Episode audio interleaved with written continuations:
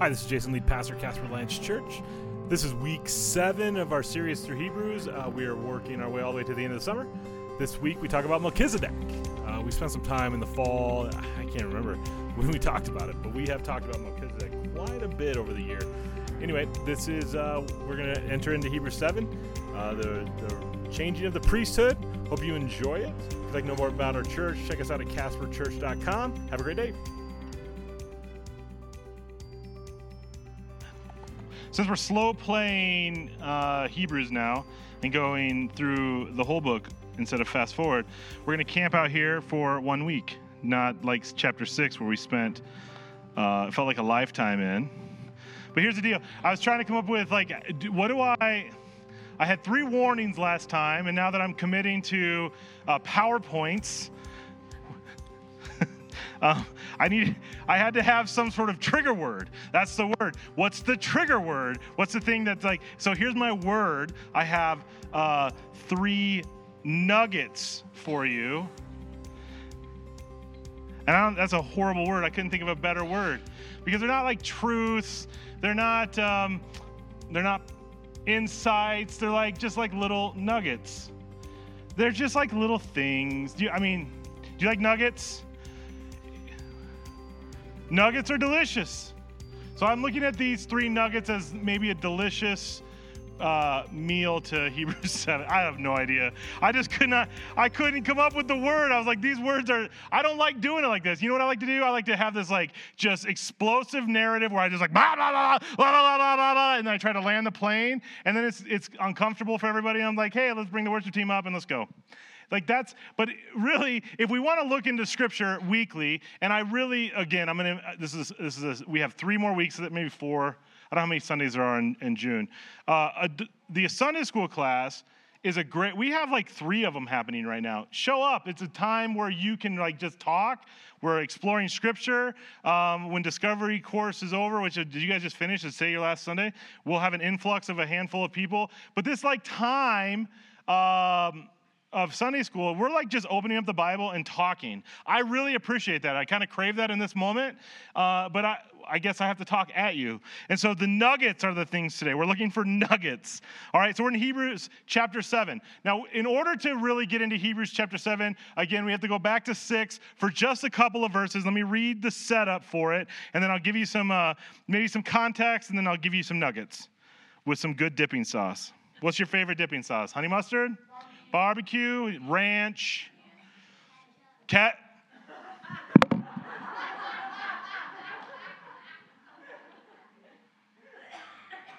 Adam. Let's everybody turn to chapter to Luke. We're going to talk about growing your kids in wisdom and statue. Ketchup and nuggets are okay, but we have to expose her to some more sauces. Do you put it? Okay, okay, okay. If the effort's there, then that's all that we care about. Effort is all that matters. Everybody, is anybody all like ketchup only on a hot dog? Ketchup only?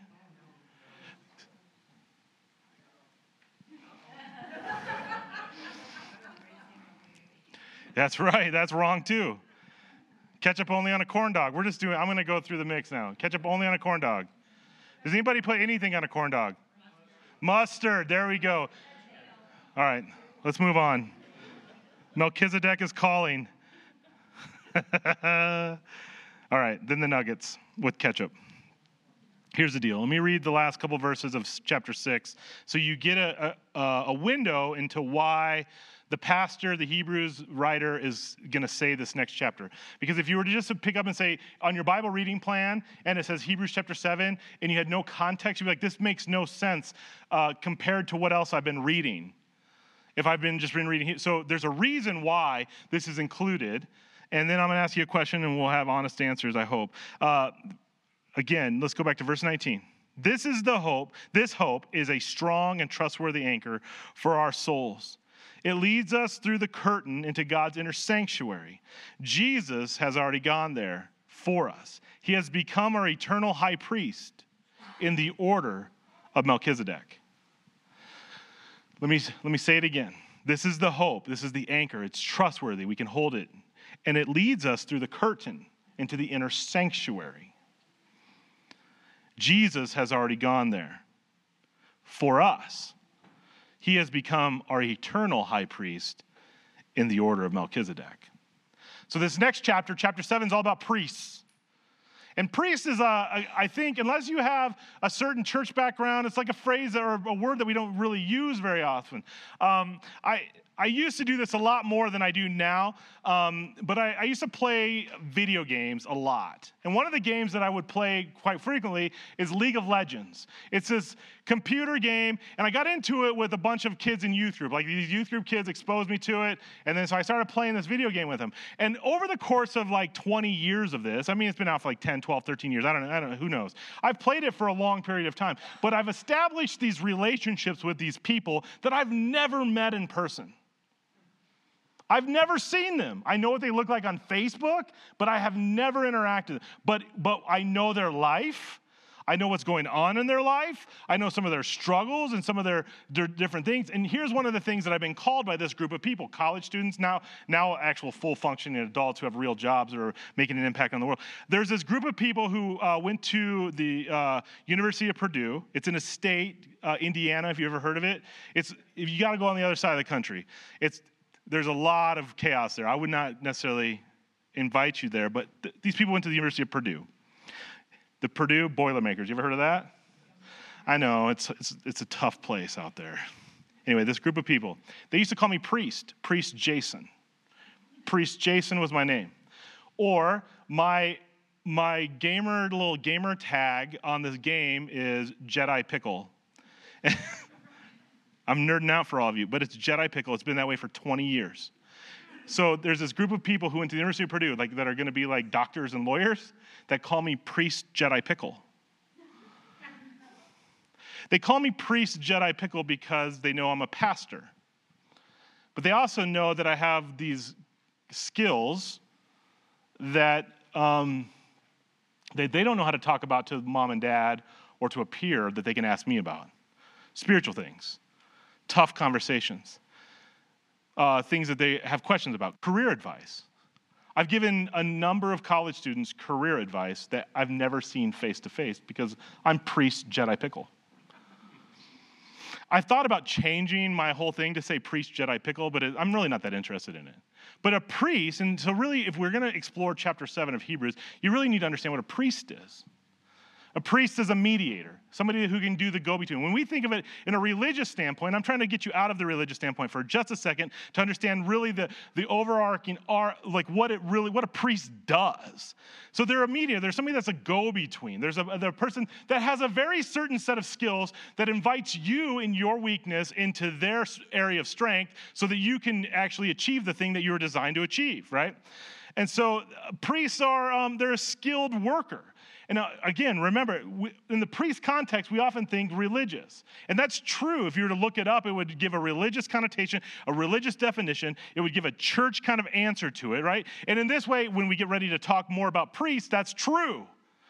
The priesthood is, is a, a, skilled mediator that's inviting you in to an area of strength or an area that you need to get to because you don't have the ability to get there on your own.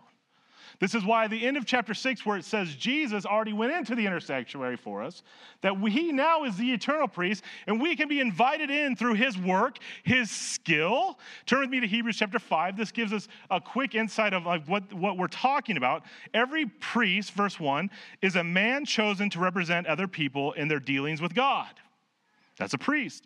He represents their, their gifts to God and offers sacrifices for their sins. And he is able to deal gently with ignorant and wayward people because he himself is subject to the same sort of weakness. That is why we must offer sacrifices for his own sin. That's why he must offer, sacrifices for his own sins as well as theirs. And you see already the writer of Hebrews is setting up a flaw in the priesthood. He's setting up one of the issues that not only do they go before God on our behalf or offer sacrifices on our behalf, but they have to do it for themselves because they have weaknesses as well. So their, their sort of skill set is limited by their own corruptibility. And no one can become a high priest simply because he wants such an honor.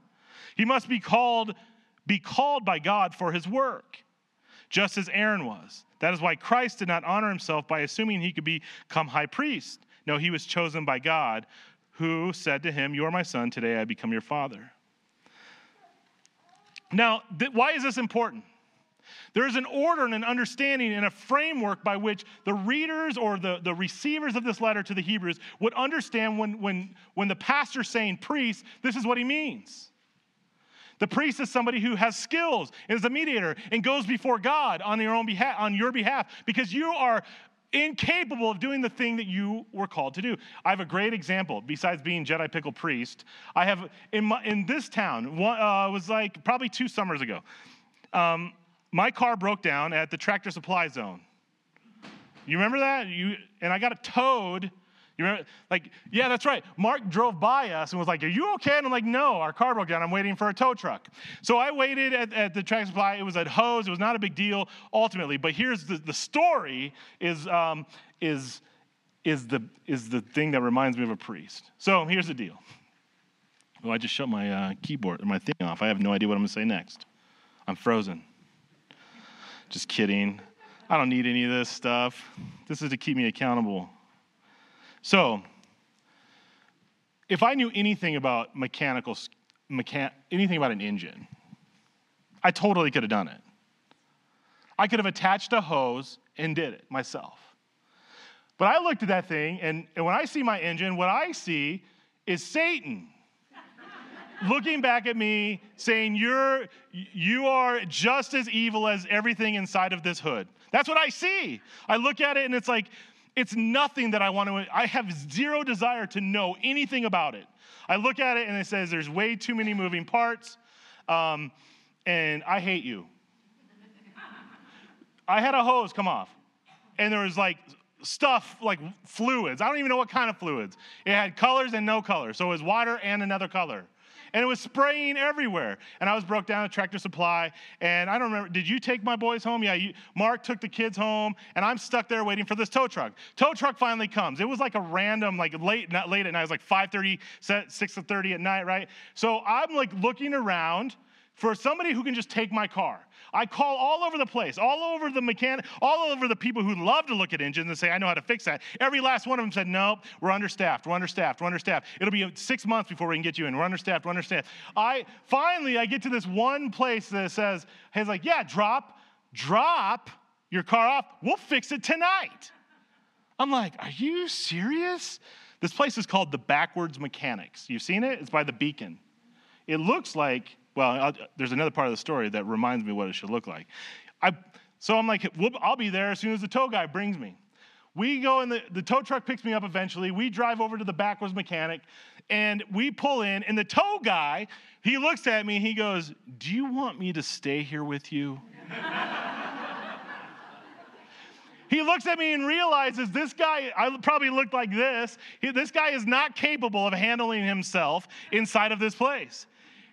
And he brought it, he's like, this looks like a place where you might lose a kidney.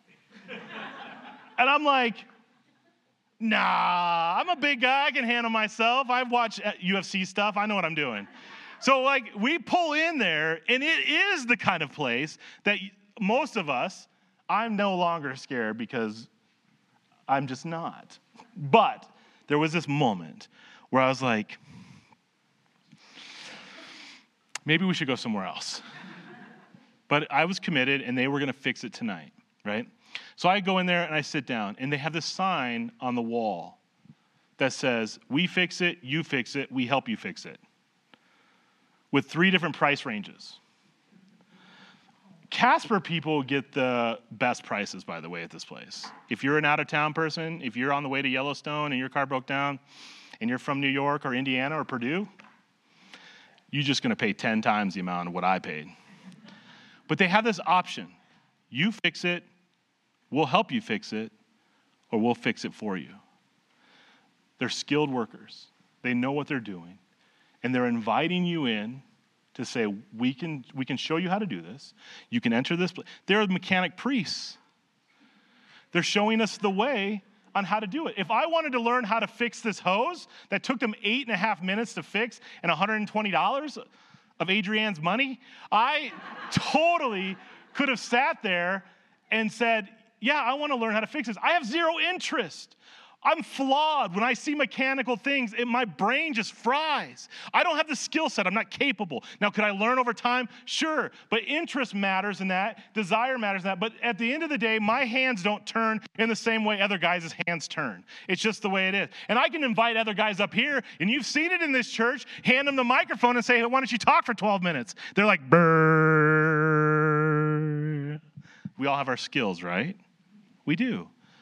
This is what a priest is somebody who has the skill, the ability to invite you into the place to fix the thing that's broken in your life. That's a, that's a priest on a very practical sense. Now, have that in your mind when we read Hebrews chapter 7. And I have all my kidneys, by the way. And some young couple from New York was charged $800 to recharge their air conditioning. that's a true, that's true. $800. just like, just fix me and get me out of here. Verse 1 of chapter 7. This Melchizedek, Kizedek, however you want to do it, it's fun. You can pretend like you're smart by saying Kizedek, or you can pretend like you're me and say Chizedek. Was a king of the city of Salem and also the priest of God Most High. When Abraham was returning home after winning a great battle against the kings, Melchizedek met him and blessed him. Then Abraham took the tenth of all, had, all that he had captured in battle and gave it to Melchizedek. The name Melchizedek means king of justice, and king of Salem means king of peace. There is no record of his father or mother or any of his ancestors, no beginning nor end to his life. He remains a priest forever, resembling the Son of God. Consider then how great this Melchizedek was. Even Abraham, the greatest patriarch of Israel, recognized this by giving him a tenth of what he had taken in battle. Now, the law of Moses required that the priests who are descendants of Levi must collect a tithe from the rest of the people of Israel, who are also descendants of Abraham. But Melchizedek, who was not a descendant of Levi, collected a tenth from Abraham. And Melchizedek placed a blessing upon Abraham, the one who had already received promises of God. And without question, the person who has the power to give a blessing is greater than the one who is blessed. The priests who collect tithes are men who die. So Melchizedek is greater than they are because we are told that he lives on. In addition, we might even say that these Levites, the one who collect tithe, paid a tithe to Melchizedek when their ancestor Abraham paid a tithe to him. For another Levi wasn't born. The seed from which he came was in Abraham's body when Melchizedek collected the tithe from him. Is anyone confused yet? Let me get through these next few verses and then we'll kind of go backwards and I'll, I'll explain just a brief moment. I'll give you one of those nuggets with ketchup. So, if the priesthood of Levi was on which the law was based could have achieved the perfection God intended, why did God need to establish a different priesthood with the priests in order in the order of Melchizedek instead of the order of Levi and Aaron? And if the priesthood is changed, the law must also be changed to permit it. For the priest we are talking about belongs to a different tribe whose members have never served at the altar of priests. What I mean is the Lord came from the tribe of Judah and Moses never mentioned priests coming from that tribe. All right, we're going to get into the last section, but let's give you a couple nuggets first. We could deep dive into Melchizedek. I've done it, I've done it one other time. We could drive all over the place. I, I almost was going to invite you to like do a real time, like, let's vote if we do it or not. Genesis 14, we're not. Look it up, Genesis 14. It's also quoted in Psalm 110. Um, this story of Melchizedek is quoted multiple times in the New Testament. It's an important kind of structure piece. And the reason why, and I, you know, never mind. We're not going to, I'll tell you in a second. Genesis 14 is the story of Melchizedek. I want you to go read it this week. Understand it. We, we again, we talked about it months ago. But here's the nugget. Here's your first nugget with ketchup about priests. The new order of priests give us better access. See, what was happening in this explanation of Melchizedek is that, is that the, the, the pastor, the writer, and leave that up on the screen for me, uh, Flint, if you would. The pastor, the writer, was, um, was creating a framework by which the current priest model was living and how it looked and saying that the, those priests had to sacrifice for themselves. Those priests um, would die. Those priests had to be from a certain line. Those priests had all sorts of flaws And so, to really enter the Holy of Holies, to really enter into relationship with God, in order to have true partnership and, and, and relationship with God, we need better access. What happens when, when the priest is on vacation and I can't go and do my sacrifices or my offering? He's out. He's out for lunch. Has anybody ever shown up for an appointment on their lunch break to try to do something because you have this window of time, 45 minutes to an hour. It showed up, and there's one of those really stinky clocks on the window of the place you showed up for the appointment that says, We'll be back in 45 minutes. It's so infuriating, it's frustrating.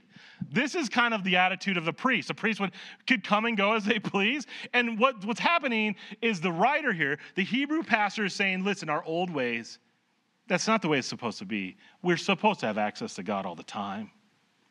We have to have access to God. We are given access to God. Why are we given access to God? Remember chapter 6? Jesus already entered. He already entered. He showed up. He went through the curtain. He entered the inner sanctuary and provided a way. He provided the access. He provided the opportunity for us to enter in. He, he, he was able to do the thing that you aren't able to do. He provided his skill set and his ability and who he is. And this is the last part of Hebrews chapter 7 is going to describe Jesus' characteristics, characteristics that actually prove that he is the priest over all priests, the eternal priest, the high priest, the king priest. Now, why is it linked to Melchizedek? Well, Melchizedek showed up out of nowhere. He's this person that just kind of randomly showed up. And he showed up in a great story. And I'm, again, read it, Genesis 14. And he just showed up and he blessed and Abraham responded to him in the way in which the, the Israelites have responded to priests all along. He showed up with blessing, and he showed up with uh, food and wine, and he showed up uh, to, to, to encourage the people, and their response was how all of the people have responded to priests from that point on. But really, through through a new priesthood, and that's what we're talking about, we get better access. Our access is constant and our access is greater.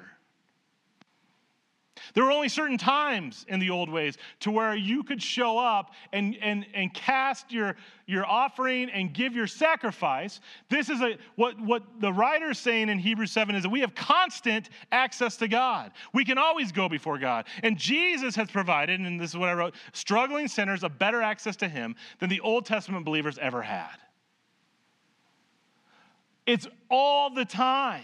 And this is why the new priesthood matters so very much it gives us all better access. That's first nugget. Nugget number two with honey mustard. A new, new priesthood was necessary. The Levitical priesthood failed.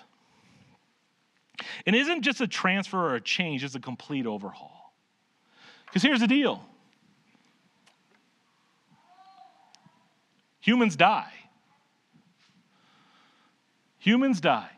So let's say you're the priest in a town, not just Jerusalem, and you pass away. You get hit by a bus on the way to temple.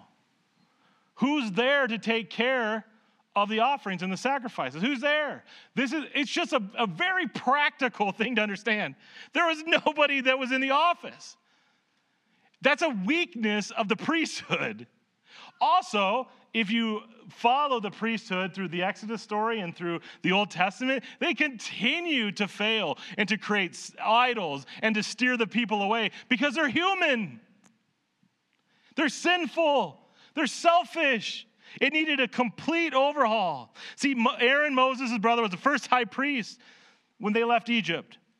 And under the guidance of God, Moses decided how religious practice would happen and how it was going to be conducted in the wilderness and eventually in the promised land.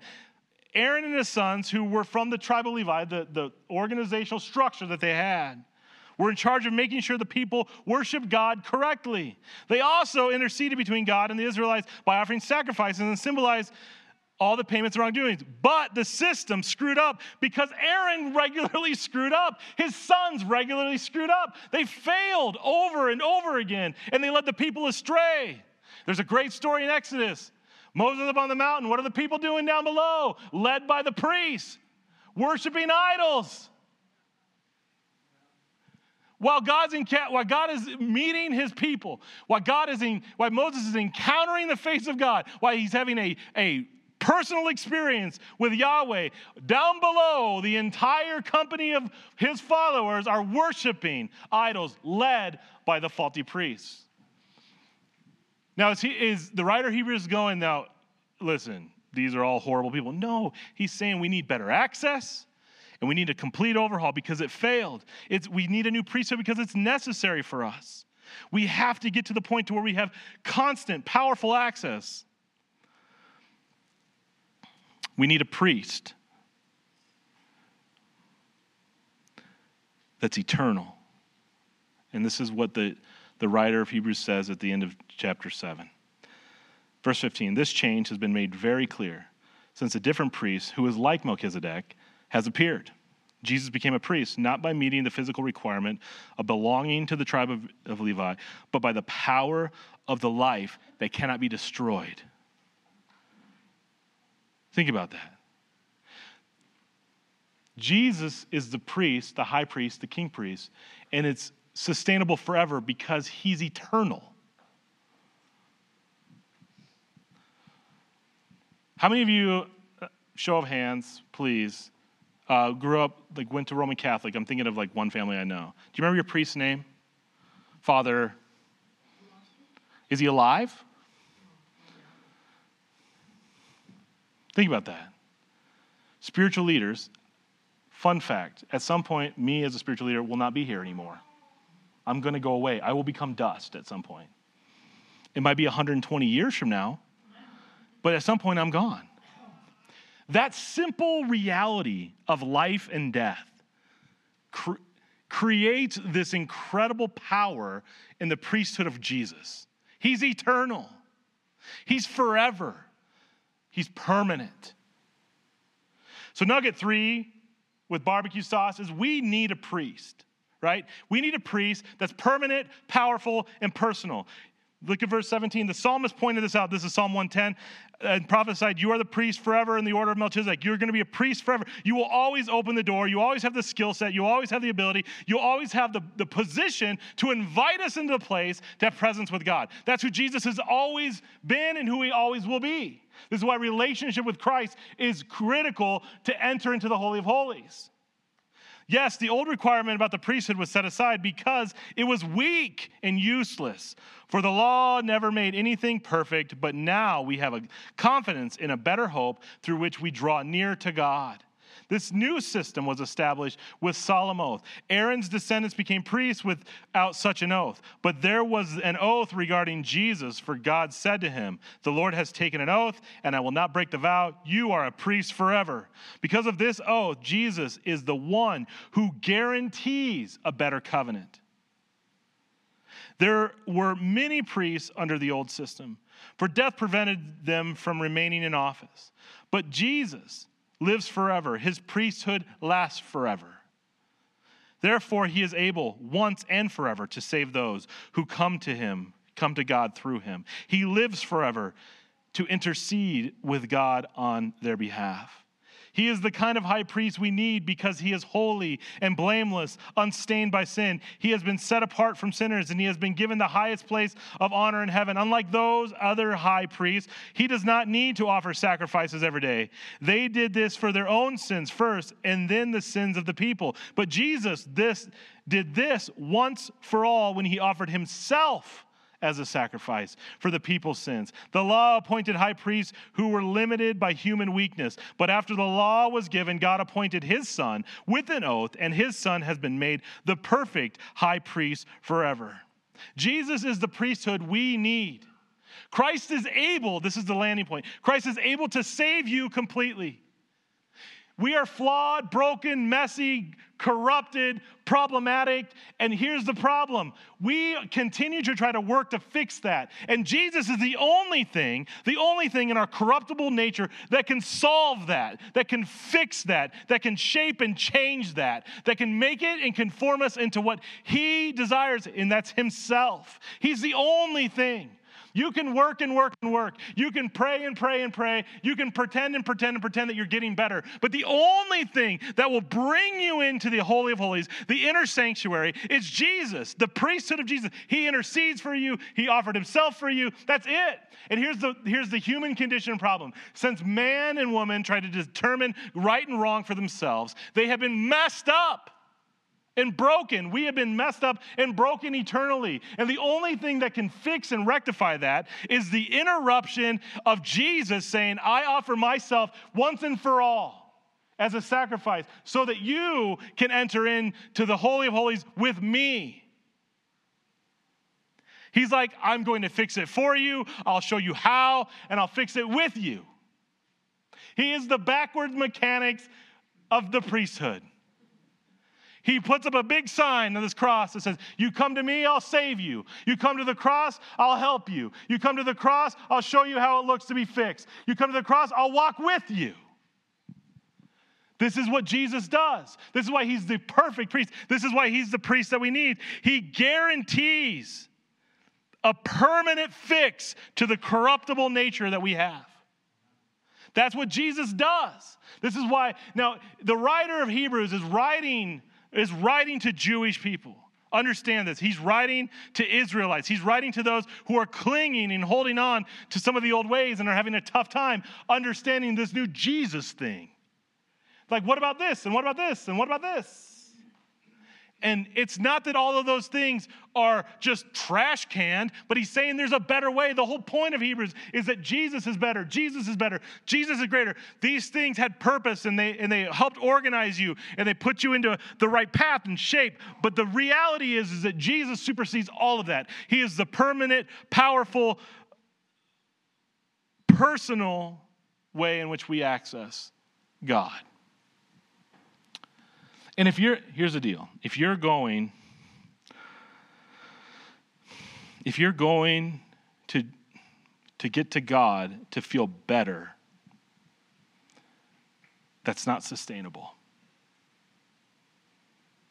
Going to God to feel better is not what faith is about. That's not what following Jesus is about.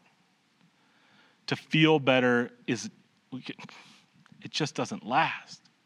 It is the carbohydrates of spirituality. It's a temporary that will never satisfy you to try to feel better. This is why taking offerings and sacrifices was not sustainable. There had to be a permanent sacrifice and a permanent offering so that imperfect people could be made perfect, so that our life and our contentment and our joy and our faith was rooted permanently in the person of Jesus Christ. This is why a new priesthood matters.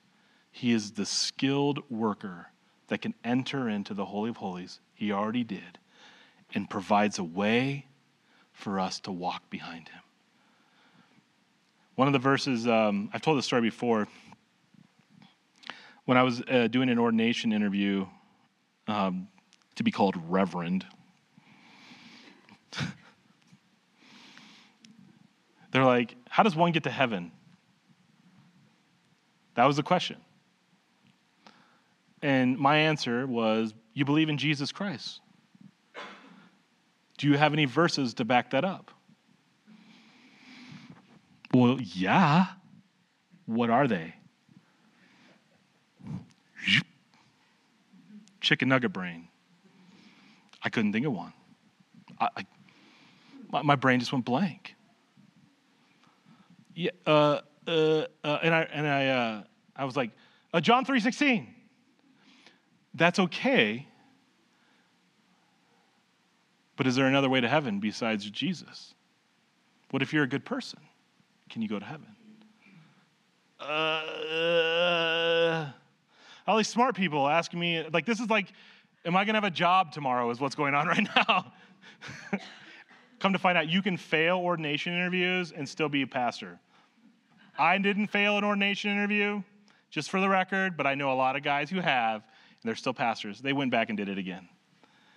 I could not think of a verse to, to show that Jesus was the way to heaven. And bless his heart, John, Jeff Brown looks at me. I said, John Brown. Jeff Brown looks at me and said, Why don't you open your Bibles to John 14, 6? I've never forgot John 14, 6 ever again. Does anybody know John 14, 6? I am the way, the truth, and the life. No man comes to the Father but through me. I've never forgot that verse since the fall of 2004. I know it now. I'm the way, I am the truth, I am the life. No one comes to God but through me. The writer of Hebrews says, No one can enter the sanctuary of heaven except for following the way, Jesus Christ. That's our anchor and hope. That's, our, that's the thing that sustains us. That's the thing that makes us stubborn and persistent. And the only way in which that works is if we remove the old priesthood and we establish the new priest king in Jesus Christ. So, every, and this is a warning to this, these are the nuggets to everybody who's trying to hold on to the old way and say, I don't want to, I don't want to give this up yet. I enjoy this because it feels good to show up, to bring your sacrifices, to bring your offerings, and to have, have the priest go, You are forgiven. You are forgiven. Eh, confession feels good, and it's something you need to do, but it feels good. When you go before a priest in, in the Roman Catholic Church and you confess your sins, there's freedom in that. The hard truth there is it's temporary because you know the next week you screwed up again. And you got to keep going back and going back. And it's not that we don't confess our sins. That's not the point. The point is, is, is we have somebody who's satisfied all of our sin and has went through and we can confess to him day after day after day. And sure, that does feel good a little bit. But it's not the same kind of spark that happens when we bring our offerings or bring our confession. It's deeper, it's heavier, it's sustainable. And what it's supposed to do in you and in me is change that corruptibleness. Let's go back to the backward mechanic and I'll end here. If if I would have chosen the teach me way, I would have been a better man in the long run for it. If I would have went in there and I said, "Hey, you're going to charge me $120 to fix this," I'd, I'd like for you to show me how to fix this. I would be a much better human being, a much better mechanic on my car, because I invited the mechanic priest to teach me, to show me, to help me be better at walking this life now. Not just satisfy my brokenness, but to show me how to walk this is what Jesus did as he walked the planet. This is how he lived. This is what this is what the Sermon on the Mount is all about. Live in this way. I will show you how to live so that you can enter the holy not because of anything you've done, but because of what I've done, but now I've shown you how to live. I keep reiterating this. Christianity is not being sucked into heaven, right? That's not what we're like it's not, we're not like in this like you're not the bank little bank deposit tube, right? That's not what we're doing here. To where you put your thing in, you put your I got salvation now, suck me into the bank. I'm ready to live here. I'm, put me in the vault. Being transformed from the inside out is supposed to affect those around you. You're supposed to transform, and the only way in which you do that is by living and orienting your life around the person of Jesus Christ because he's shown you the way. He's shown you the truth, He's shown you the life. And because of that, we affect. And you, here's the deal. I hope, I'm t- I hope you're connecting the string from beginning to end. Peter begins to write about the royal priesthood, the holy nation. You, as followers of Christ, are priests. I've said it about four weeks ago. You're priests. You're here to give people a taste of God. You can't forgive their sins, you can't get them into heaven, but you can give them a taste of what it looks like to have a person who is redeemed, who is on his way to heaven, who is living a life that's oriented around the person of Christ. That's the priesthood. And yes, we're flawed. We're a mess. And we continue to point to Jesus as our priest king as the high priest. This is the power in the priesthood. We are called and are called priests so that people will encounter Jesus. All right. I didn't land the plane hard. We didn't crash. Christ is able to save you completely. Not just your soul for heaven, but your behaviors, your attitude, the way in which you believe, how you talk, the things that you say, the things that you think. He can transform your entire person. Let's get to heaven. But have your entirety changed, transformed here while you're living now.